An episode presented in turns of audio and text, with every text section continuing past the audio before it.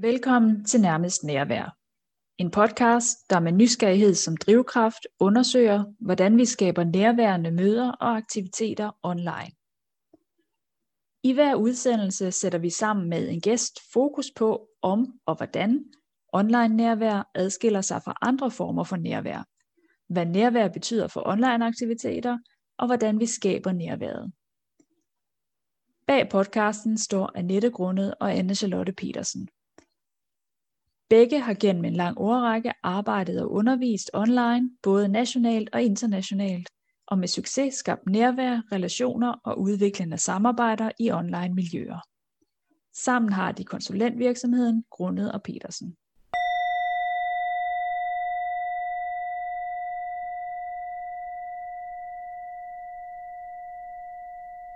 Du lytter til Nærmest Nærvær. Dine værter er Annette Grundet og Anne Charlotte Petersen. I dag har vi ikke nogen gæster, men, øh, men sammen har vi her i afsnit 11 valgt at, øh, at kigge lidt tilbage på de første 10 afsnit af vores podcast, og se lidt på, hvad vi egentlig har lært af dem. Så i dag får lov til at lytte til os bare, øh, og øh, måske krydre med øh, nogle gode pointer fra de tidligere, sammen med vores perspektiver på det. Og øh, nu har vi jo sådan ret konsekvent bedt vores gæster om at forholde sig til, hvad nærvær egentlig er for en størrelse for dem. Så måske er det også fair, at vi på nuværende tidspunkt øh, faktisk kommer lidt på bane og, øh, og giver en introduktion til, hvad vi i Grundet og Petersen egentlig mener nærvær er. Så øh, Anne-Charlotte, jeg ved ikke, om du har, vil starte med at knytte nogle ord på, hvordan det er, at vi egentlig kigger på nærvær. Jamen, man kan jo sige, noget af det, vi er blevet bevidste om omkring øh, i forbindelse med den her podcast, er, at øh, der i virkeligheden er mange niveauer af nærvær. Sådan at vi jo nu helt konsekvent skældner mellem det individuelle nærvær, det fælles nærvær og det organisatoriske nærvær. Og der er jo noget nok, der er det samme for de tre niveauer, og også noget, der er forskelligt. Men kendetegnene er vel, at øhm, det har noget at gøre med at være til stede og være fokuseret. Det er også sådan ord, der er blevet brugt af dem, der har været inde. Ja, jeg har hæftet mig meget ved, at der er flere, der har sagt det her med at være til stede i nu med det, der nu er. Øhm, og, og det lyder egentlig ret fluffigt, men det er jo egentlig også meget øh, simpelt og meget øh, rummende, synes jeg. Altså det giver ligesom plads til, at man kan man kan bare få lov til at være egentlig. Mm. Og altså man kan jo sige efter, vi, for vi har jo faktisk siddet og hørt igennem de her forskellige samtaler, vi har haft igen, og, og det har i hvert fald fået mig til at sige, at vi måske kunne begynde at benærme os noget, hvor vi kan tale om, at der både er nogle egenskaber, der er knyttet til det med nærvær, og der også er nogle færdigheder. Og nogle af de ord, som der er blevet sagt undervejs i de her udsendelser, eller forskellige afsnit, det er så noget også som, at øh, man er åben at øh, man er oprigtig, øh, at man har fokus, og at man har empati. Det er noget af det, jeg tænker, der vil være egenskaber ved nærværet, fordi det er sådan ligesom, altså hvis vi skal prøve at sige, hvad nærvær er, så kommer vi altid til at sætte mange ord på, og hvis vi tager kun et af ordene, så dækker det ikke helt. Så derfor så tænker jeg, at det er egenskaberne. Så er der så også nogle færdigheder, og øh, de kan jo så knytte sig lidt til de her forskellige dimensioner af det individuelle fælles og det organisatoriske. For eksempel så havde vi øh, sådan en som Dorte Refslund, inden der jo egentlig var knyttet noget meget til, til, til det med sorg, men hun sagde så noget som, at det er jo det, at man tør stille sig sårbart an, at man er okay på at være sårbar. Øhm, nu kan jeg ikke huske, hvem jeg tror jo, Janette Lindgren, hun sagde noget med at være til stede som den, man er. Det tænker jeg, det er sådan en færdighed, man kan opbygge og finde ud af, hvordan er det. Ejner Jacobsen, han talte om, og det tænker jeg som det fælles nærvær, at give andre fornemmelsen af at blive set og hørt, hvis vi skulle tage nogle af eksemplerne. Ja, og jeg lagde også mærke til netop, nu nævnte du selv, Ejner, at han sagde også det her med, at det er også at sætte sig ud over sig selv. Og det synes jeg også, der er noget smukt i, at det er den her evne til at gå fri af egne øh, dagsordner og agendaer. Det synes jeg også, der er rigtig mange af dem, der har lagt vægt på det her med, at man kommer ikke nødvendigvis med en dagsorden, men den er man nødt til at lægge fra sig, fordi ellers så kan du ikke være åben og empatisk og, og have respekt for den anden, fordi så sidder du hele tiden og tænker på, hvordan kommer jeg på banen med mit. Det tænker jeg også er et virkelig vigtigt element i nærværet. Absolut. Og øhm, hvis vi så skal gå videre igen, også lige for at få det organisatoriske nærvær med, der havde vi jo øh, Egon Loke fra DTU, som faktisk var rigtig meget omkring den del, også fordi han jo talte om øh, trivsel på arbejdspladsen, hvordan de har arbejdet med det. Og han, han nævnte sådan noget som det, jeg tror det var ham, der nævnte det at være opmærksom på omverdenen, hvis vi ser det sådan større. Og, og så havde han jo simpelthen noget med at lytte til organisationen, lytte til, hvad er det, der skaber værdi, hvad er det, der giver noget til den enkelte, og øh, lave temperaturmålinger i forhold til trivsel, som alt sammen var noget med at, at ligesom finde ud af, hvad, hvad rører der sig i vores organisation, og på den måde være nærværende på et større perspektiv.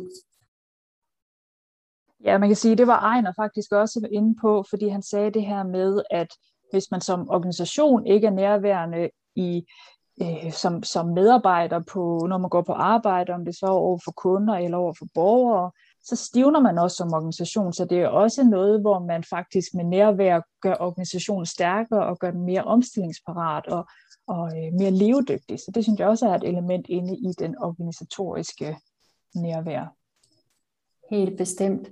Nu kan man sige, nu bevæger jeg mig så måske lidt ud over, fordi altså lige nu, der tænker jeg, om der, der er noget der, der er egenskaber, der er også noget, der er færdigheder, så kommer der nogle redskaber. Så kommer, kan der komme sådan nogle rent praktiske ting. Hvad kan vi egentlig gøre? Og der øh, igen, hvis vi går tilbage til Dorte Refslund, så, så havde hun faktisk en meget godt tænkt, at tænke, det kan være sådan et, en øvelse, hvor hun sagde, glem bør. Hun fortalte, at, at hende og hendes datter havde haft sådan noget med i en uge, simpelthen bare sagt, at der er ikke noget, der hedder bør på nogen som helst måde. Øhm, og det tænker jeg, det var i hvert fald en mulig øvelse. Det er det helt klart, og øh, vi snakkede også med øh, øh, Christine Skytteglue fra Ø Yoga, hvor hun sagde også det her med, at det yogaen faktisk gør, det er, at man har kroppen med, og det gør det faktisk nemmere at være nærværende, fordi ellers så kan du risikere, at du vælter, hvis du ikke er der har lige her nu. Ikke? Så det tænker jeg også er et aspekt, kan man få det kropslige med ind i nærværet også, så kan det også hjælpe dig til at være til stede i nuet. Ja, og hvis vi lige bliver ved hende, så noget jeg bemærkede mig i det, hun sagde, det var, at altså, den her forskel på, på yogaformer, vi talte om Ashtanga yoga over for yin yoga, hvor man jo i den ene yogaform er meget aktiv og i bevægelse hele tiden, og i den anden hviler i samme stillinger i lang tid. Og der skældnede hun ligesom med, hvor, hvor nemt det var for hendes deltagere at være nærværende fordi hun sagde, at når man er i bevægelse og øh, hele tiden, og så kan man ikke andet, fordi der er hele tiden noget at have fokus på. Mens at når man var i yin-yogaen, så var hun meget mere nødt til at guide ind i, øh, ind i øvelserne og, og sikre, at hendes deltager var til stede. Og det er også noget, jeg har tænkt meget over, det er også det, vi skal som facilitatorer, at vi skal være opmærksom på, at der er to forskellige måder, at vi kan hjælpe vores øh, deltagere i forskellige aktiviteter til at være med. Man kan sikre med at give dem et fokus som den ene ting, og når der ikke er sådan en fokus, så skal vi guide dem. Det synes jeg er en rigtig god pointe, og nu må vi måske ved at være over i de der redskaber lidt mere til også, hvordan man kan styrke det online nærvær, hvor jeg, øh, jeg mindes, at både Jeanette Lindgren, og jeg tror også, at Egon Loke sagde det, det her med at have en facilitator på er ekstremt vigtigt, også når du er online, fordi jeg tror, Jeanette snakkede om, at det også for at give noget tryghed for, for nogen, som var nye i formatet, så, øh, så kunne det være med til at, øh, at gøre det lidt lettere. Og Egon sagde, jamen som facilitator, hvis du har en facilitator, så, øh, så er der en, der styrer det, så behøves alle ikke at sidde og være opmærksomme på, hvad skal der ske nu, og kæmpe om at komme til, fordi de ved, at der er en facilitator, der styrer, og skal nok sørge for, at alle skal komme på. Og det ligger så måske også ind i, at, at de begge to kommer fra organisationer, som arbejder sociokratisk, som har nogle helt klare møderammer også. Og det tænker jeg også er en, øh, et element ind i det at have online møder, at en tydelig struktur for, hvordan du rammesætter dine møder, har dine møder, fordeler ord på dine møder, det gør, at det bliver meget nemmere. Og de gør også begge to udtryk for, at transitionen fra det fysiske til det online i coronatiden faktisk har været nemmere, fordi de allerede havde et mødeformat på plads, som faktisk gjorde sig godt i det online møde. Så det tænker jeg også er værd at tænke over. Helt bestemt, og man kan jo sige helt generelt, så er det netop det med rammerne, som du også siger, som flere har været omkring på forskellige måder. Ikke? Øhm, jeg tænker, vi havde jo også en, en Bastian Overgaard inde til en samtale, og han bruger så stillheden som noget af det, der også gør, at vi får nærvær, fordi ja, jeg ser det lidt som, vi får trukket noget tempo ud, så vi ikke skal fortsætte hele tiden. Men sådan set også det, at man netop får tid til at tænke over, hvad man skal sige, øh, og dermed kan lytte bedre. Ikke? Men, men der, han rammesætter det jo også, altså netop siger han, det er også rigtig vigtigt, at vi ved, hvor lang tid vi skal være stille sammen, så det giver tryghed simpelthen, for vi ved, hvad er det, der skal foregå. Så der er nogen, der på den måde skal tage, tage styringen og facilitatorrollen, også hvis det er det værktøj, man bruger. Ja, helt klart. Og så nu vi er inde på Bastian, så tænker jeg også noget af det, som jeg hæftede mig enormt meget ved, han sagde, det var, at stillhed er demokratisk. Og det, det kunne jeg enormt godt lide, det her med, at her har vi faktisk et værktøj, som både alle kan være med på. Stilhed er noget, som vi alle sammen kan finde ud af, om vi så er trygge med det eller ej. Så har vi i hvert fald evnen til at være stille men det er også et værktøj, som rent faktisk udligner nogle strukturer, nogle magtstrukturer, nogle dynamikker, som er i vores normale møde, hvor det lige pludselig giver mulighed for, at i og med, at vi alle får chance for at være stille og til at være eftertænksomme, så kan nogle af dem, som måske kommer ind og typisk siger noget først, komme, øh, få lov til at reflektere lidt længere, og nogle af dem, som sidder og er lidt mere tilbageholdende, de får lov til at reflektere lidt, så de også kan komme ind på mødet efterfølgende. Ikke? Så, så på den måde, så er der, ja, demokratisk er et enormt godt ord, og jeg tænker, det er også noget, der gør sig rigtig godt i det online. Helt bestemt, og når du siger det, så kommer jeg bare lige til at tænke på, at jeg mener også, at han sagde noget om det, at det, at vi er stille sammen, gør så vi ser hinanden, og finder ud af, at vi er lige som mennesker, som jo også er en, en væsentlig ting. Øhm, noget man jo også skal sige, der sker ved, ved lige præcis det, at vi er stille og får den her refleksionstid, er, at vores autopilot den bliver slået fra, eller får, vi får i hvert fald en mulighed for at slå den fra, så vi ikke bare svarer med det, vi altid vil gøre, men faktisk kan nå at tænke og på den måde også blive klogere på os selv og på andre. Helt sikkert. Og nu du sagde at være lige og være lige værdige, så kommer jeg også til at tænke på vores snak med Heidi Møller fra Gå mig glad, fordi hun netop også lagde vægt på, at når vi går sammen, så bliver vi også ligeværdige, fordi vi er på samme niveau, og vi kan gå ved siden af hinanden og snakke ligeværdigt. Så hun brugte også det at gå og komme ud af mødelokalet og ud af de vante rammer til at skabe et ligeværdigt rum. Øhm, og hun brugte også det her med at tildele nogle roller, så der er en, der lytter, og en, der bare får lov til at tale, uden at den anden øh, afbryder eller stiller spørgsmål, til også at gøre ligeværdigt, fordi så har man en, en opgave, og man får lov til at, at, at tale frit. Så det tænker jeg også gør noget for det ligeværdige, at man, man har de her øh, tildelte roller og en struktur for det. Helt bestemt, ja. Og det får mig også til at tænke på noget af det, som øh, Christian Dietrichsen sagde i det allerførste afsnit, vi havde. Øhm, hvor han satte, øh, satte spørgsmålet op, om man kan styre sit nærvær. Og han satte lidt spørgsmålstegn ved, om man kan det, fordi det jo er sådan lidt en indre ting, og kan man styre det, eller er der noget kvantefysisk, som faktisk gør, at alt er determineret. Øh, men jeg tænker også, at det er noget, man kan træne. Man kan ikke nødvendigvis styre det, men med nogle redskaber og noget øvelse, øh, så er der måske en mulighed for at træne evnen til at være det, eller evnen til at blive i det, eller til at komme det nærmere. Det er der jo helt bestemt. Altså, jeg har bedt også mærke lige præcis den der, da vi havde Christian inde, og har sådan tænkt over den efterfølgende, man kan sige, det er jo lige præcis det, vi gør, når vi, altså nu er der jo i dag rigtig meget med, med mindfulness for eksempel, og det der sker er jo simpelthen, at vi træner vores hjerne, vi bygger nye hjernebaner simpelthen ved at at gøre de her ting igen og igen, så på den måde, så kan man, det har jeg i hvert fald oplevet, man kan rent faktisk, jo mere man gør det, øh, træner sig i, hvor man sætter sit fokus hen, så kan man også styre det bedre, og der bliver mere og mere stille. Øhm, ja. Det tænker jeg også, det, jeg tror, det var Mathias Brun, der sagde det, da han i øh, afsnittet om karismatisk ledelse, hvor vi også snakkede om nærvær, han sagde, at nærvær ligger sig op af adfærd, og dermed er det noget, vi kan træne. Og han var jo meget inde på det her med, at der er faktisk nogle konkrete ting, vi kan gøre, som stiller os bedre, og som gør, at vi kan træne både kropssprog og vores evne til at udvise nærvær. Ja, og, og måske lidt i virkeligheden til, til det med at, øh, at bygge det op og træne det, så øh, noget jeg også synes, der var rigtig interessant i forhold til det Ejner sagde med nærvær, det er, at det er noget, vi bygger op. Øh, og så sagde han, at tillid også er en forudsætning for nærvær. Det synes jeg var enormt spændende, fordi han siger, jamen hvis vi ikke har tillid i forhold til, når vi skal være opmærksomme på andre, så bliver det observation. Og det synes jeg er rigtig, rigtig interessant, at der bliver den her skældne mellem, sætter vi os udenfor og observere, eller er der en tillid, og det er jo også empatien, ikke, som gør, at det bliver nærvær, det at vi har følelserne over for hinanden. Og på den måde også, altså, Øhm, ja, netop det her med, at han talte, at det var noget med at sige, at nogle gange så bygger vi op, så skal vi vide, hvilken aktivitet har vi for at bygge op.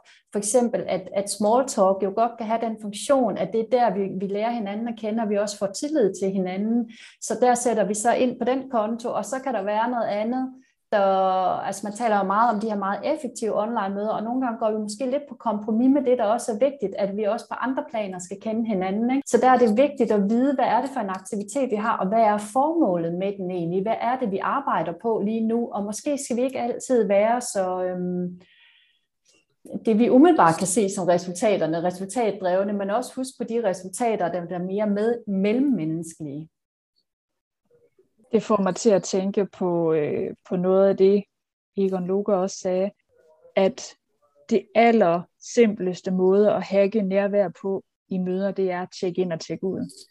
Altså den her med, at man lige får lov til at tjekke ind og tjekke ud med den person, man er, det der lige fylder i en.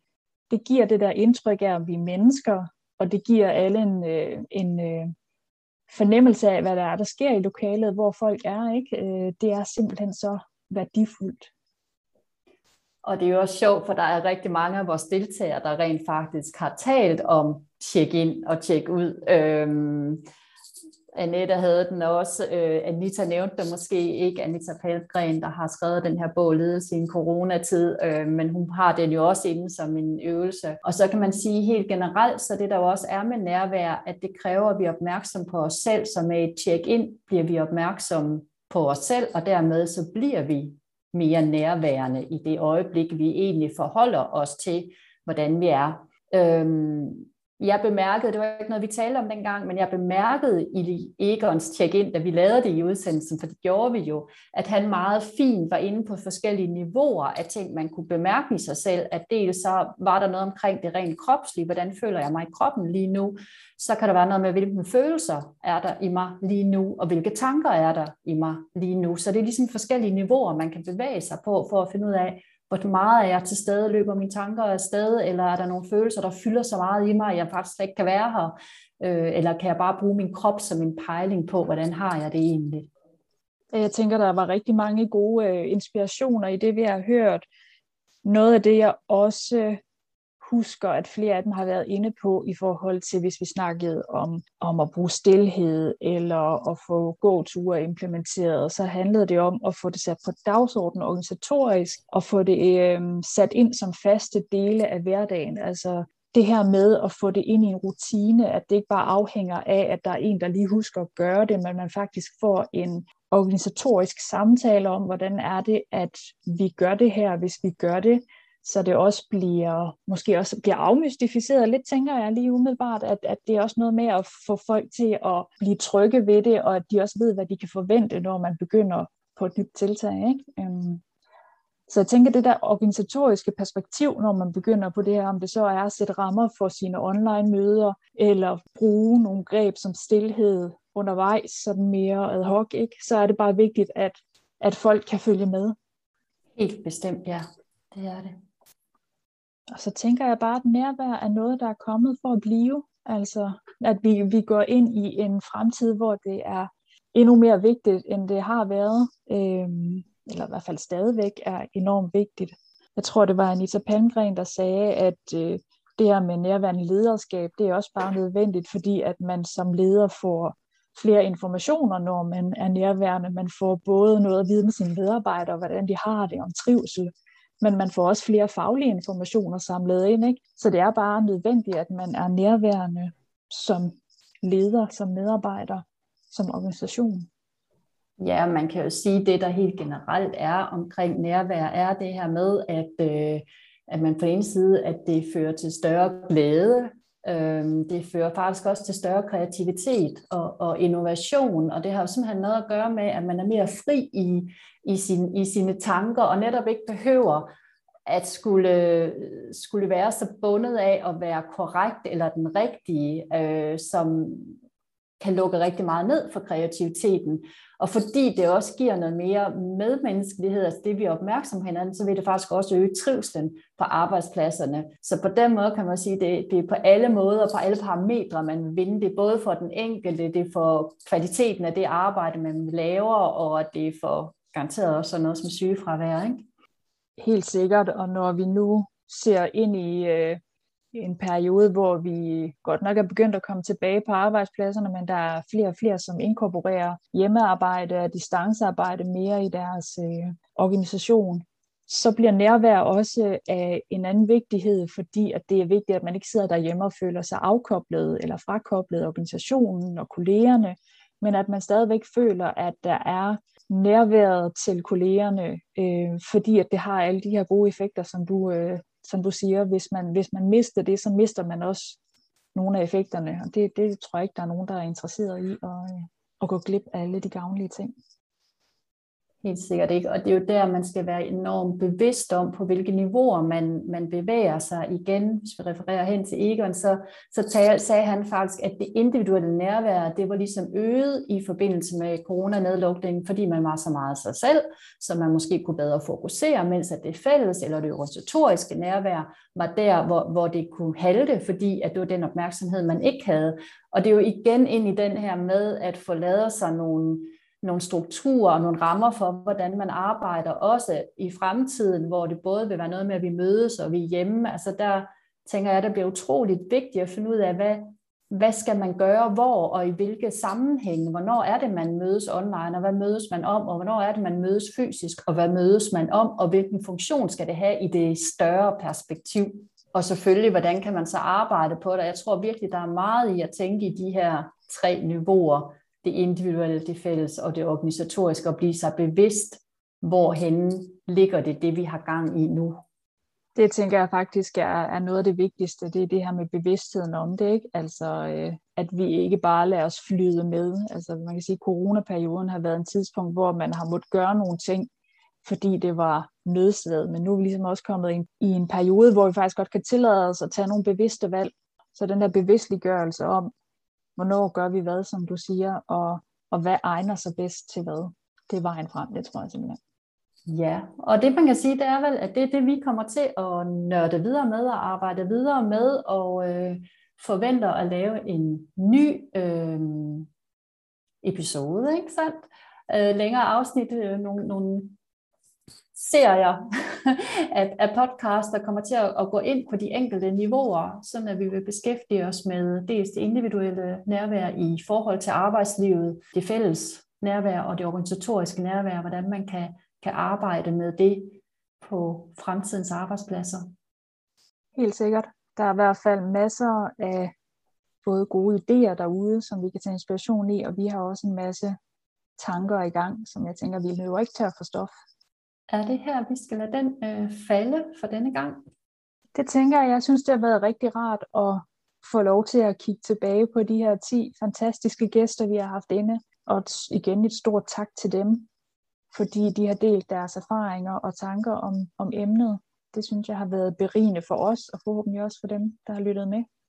Helt sikkert, og vi kan jo lige afslutningsvis så sige, at vi jo faktisk har en øh, konkurrence kørende, både på Facebook og på LinkedIn, på vores sider der, øh, hvor vi har spurgt til netop, jamen, hvad er det for et, et afsnit af de her 10, nu 11 afsnit, vi har lavet i nærmest nærvær. Hvad for et afsnit har, har gjort størst indtryk på, på lytteren, og hvad er det i det, der man har kunnet bruge? Det vil vi enormt gerne høre, og så har vi sat sådan et øh, væredygtighedsspil på højkant, og tænker, det er et fra det ene sted og et fra det andet sted, så det er to i alt, vi har sat på højkant, som vi øh, vil trække løjet om blandt dem, der nu øh, fortæller os, hvad der har gjort noget indtryk på dem. Så det er bare med at gå ind og få lyttet med, og så øh, skrive til os. Dette var 11. og sidste afsnit i denne sæson.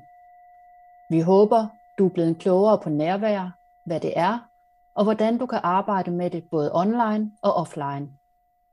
Vi vender tilbage i midten af november, hvor vi vil dykke nærmere ind i det individuelle nærværs betydning for arbejdslivet. Vi høres ved.